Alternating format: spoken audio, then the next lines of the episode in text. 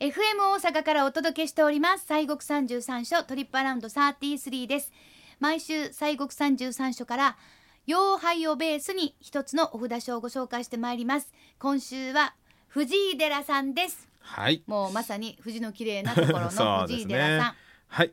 えー、大阪府藤井寺市にございます。第5番札所お紫雲山藤井寺さんでございますけども。はい。あの地名はあの草冠の藤。井あのそうです。はい。斉藤さんとかのあそうそう塔ですね、であの井戸の井に寺。うん。でお寺の名前はあのくずという字ですね。そうですよね、はい。これくずという字を書いてでも、はい。藤井寺と読むんとですね。読みます。はい。はーい。はい、えー藤井寺さんはですね7世紀の後半、えー、百済から渡来をいたしました藤井市のお氏寺として創建されたと伝わっております。ははい、でまあその後にですね聖武天皇さんの直眼によりましてあの奈良の大仏さん作らはった人ですね、あ、うん、えーまあ、の命によりましてこの大伽藍が整備をされまして、えー725年に行基さんあの、まあ、行基菩薩ですね。が、はい。えーご本尊さんの戒厳の法要を務めたというふうに伝わっております。うん、7世紀後半。えらい古い話でございますよ。そうか、はい。はいはいはい。で、えー平安時代の後期にはですねまあ一旦ちょっと衰退をいたしましてね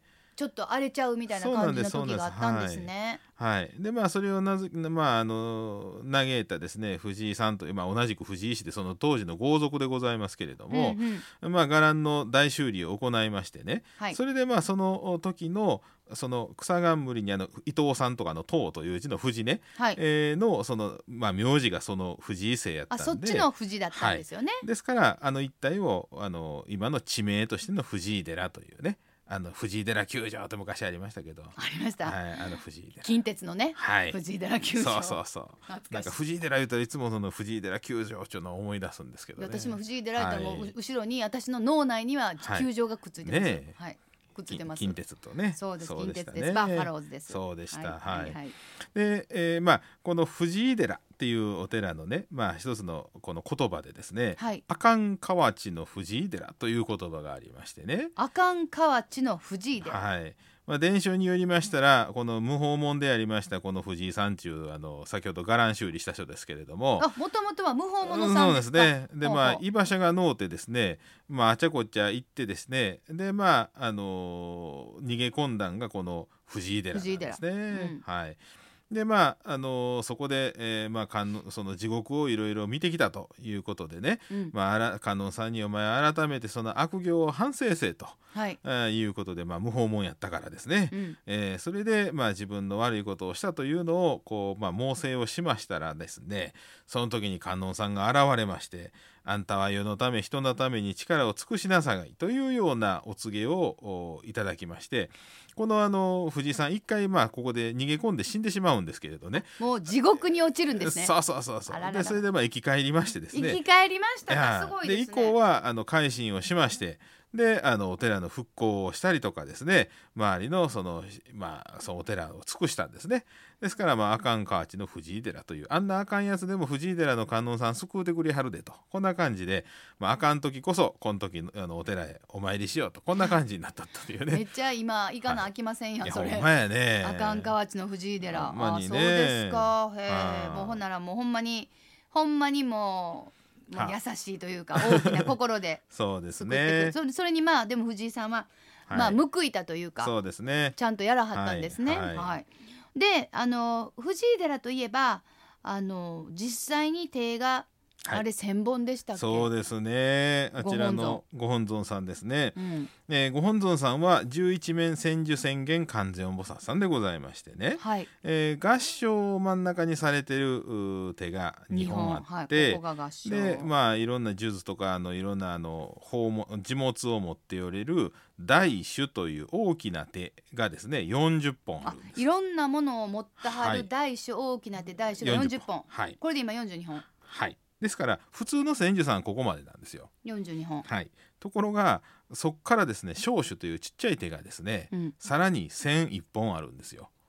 はあはあ。はいはい。ってことは？えーですから今何本になんやろな 1043? になるのかな？はいそうそうそう。はあ行さん持ってはるわ。そうなんですわ。これはなんかでもやっぱり定行さん持ってはるっていうことあるっていうのはすごく意味があるんですよね。はい。に意味がある。そうそうそう。あの千手観音さんっていうのは、うん。えー要は地獄餓鬼畜生修羅人間天上と、まあ、前お話先々週やったかな、はい。したあの六道というのがありますわね。はい。で、まあ、我々はその人間界というところにおるんですけれども、うんこの人間界の中でもあの迷いの世界がねありましてね、はい。えーまあ三界というあの四界七界無色界という、まあ、あるんですが、うんはい。その3つの世界をさらに詳しく分類すると25雨という25の迷いの世界があると。はいはい。で25の世界に、えー腕40本のね観音さんが1人ずつその世界担当でやるんですよ。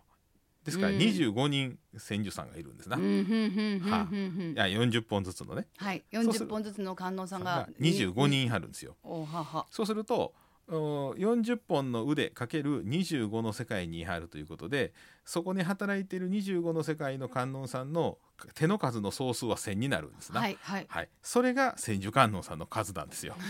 ややこしいね、えー算数の話になるね。いやいやいやいやいや、まあ、そうなんですようんだからこういう時に私は行さんって言ってしまいます。そうそうそうそうそうですからあのありとあらゆる世界のすべての人々を助けるその方法の象徴というのがこの千手といううん。名前で手が40本の観音さんでも千手っていうのはそういう意味合いがあるっていうことですね25の世界にそれぞれ分身が働いてはるというそういうことですな。ええ。まあ要するにありがたい。そういうことです。はい。そうね。ええええええ。ありがたいっていうことでございます。はい。まあでこまあこちらの藤井寺さんのあの観音さんはだから千そうなんです四十三本なんですねです。からそのはい、忠実に定千本作らはったっていうことですね。すごいですね。はい。でまああのおこの観音さんでございます聖武天皇さんが42歳の時にご自身の厄除けを祈願して、えー法案をされたということで、うん天平時代に作られたあもんでござい天ます。平時代。はい、はあですから現存する千手さんの中では日本最古の仏像とですからもう国宝指定なんいですね。やもうそらそうでしょうね。はいそうですめちゃくちゃ古いですよね。はい、天平ってあったんやんって感じですもん。そうですよ。はあでまあ粘土で作った像にお像にね、うんあの麻布をですねこう貼っつけて漆とかでこう何層にも重ねていってうんであと最後粘土を除去していくという奪還質作りという製法でございましてね、はい。まあ、木造とか混動物に比べて大変その保存が難しいんですね。えー、難しいんですか？は難しいのになんでこんなに？あも、まあ持ったはんやろ。やっぱり秘仏ってね扉の中にやるんでねあの直射日光とかその外気に触れにくいんでだから逆に言うて、パッと開けたらポロポロポロってなっちゃったりとか。あり得るあり得る。あのー例えば発掘なんかで、えー意外ねお墓の発掘なんかはいすると、はいはい。あの漆喰で固めてやるんですよですから中はご遺体そのまま残ってる場合があるんですわ保存されてるけども、外気に触れた途端に。瞬間あの例えば着てる着物みたいなんでももう一気に酸化してあのパラパラになってっちゃあーなんかあの、はい。高松塚古墳とかもそうそうそう。ね備えて言うてありましたよね、はい。はい。もう絶対そんなもうでもそのファッとちょっとした外気でもう。色が変わって。もうわずかな時間。私もね考古学の発掘ずっと現場行ってたりしてたんで、うんうん。まあ本当一瞬ですね。ああいうな。うん。そうですか、はい。でもその一瞬、パッとこう見たりはできちゃういやまあまあ本当にすぐにあの処置しますけれどもうんねやっぱりあのあすぐやなっていうね。でもまあもうそんないろんなまあ好条件としか言いようがないですよね。ねれがあってまあ、はいあの日本最古のお仏像がこちらにあるということです。さあそしてまあ藤井寺さんといえばやっぱり藤の花そうですね。というイメージがございます。ええ実際たくさんあって有名です。今年はねコロナさんの影響でも本当あれですけれどもまあ大体毎年4月下旬5月上旬に富士祭りっていうのがあるんですけれどもねうん。今回はまあそんなんでございましてまあ来年。もう思い切りぶつかっちまいましたね。そうですな、はい。来年にまあこうご期待でございますけれどね、うん。あとあの毎年8月の9日の千日参りというのがありまして、夜店が出て大変賑やかなことになるんですが今年はどうなるんやろうね。そうですねねえこういうまあちょっとやっぱりもうもうね7月に入りましたから、夏フェスっていうのはもうないじゃないですか。そうですな。音楽のね。はあはあだからここからやっぱりりそのお祭りあ。とはそのまあ大きなお祭りは例えばまあ祇園祭りはもうないですけれども、はい。地域のお祭りみたいなもうあんなんもなかったら子供がかわいそうや。そうですわだからね前ちょっと大学の先生と話してたんが、うんうん。これからねお寺とかいう町の神社のお祭りっていうのもその神都総代とかね氏子総代さんとかの代表者が参列してですね粛々とその法事というかあのお祭りだけをして解散っていうような、うんうんそんなことに、まあ、しばらくはならざるを得んかなと、あー例えばその、えー。祇園祭りであの言われてた神事だけをする。すす。はい。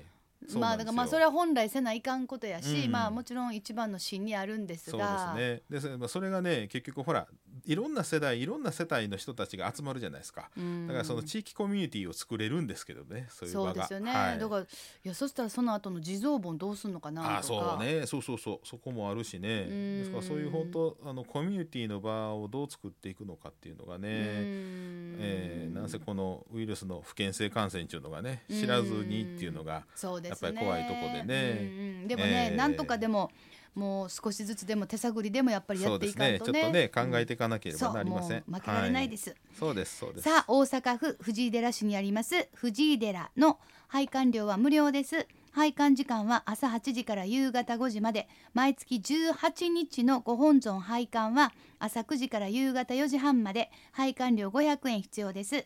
アクセスは近鉄南大阪線。藤井寺駅から歩いて3分お車の場合は西名阪自動車道藤井寺インターチェンジからおよそ5分。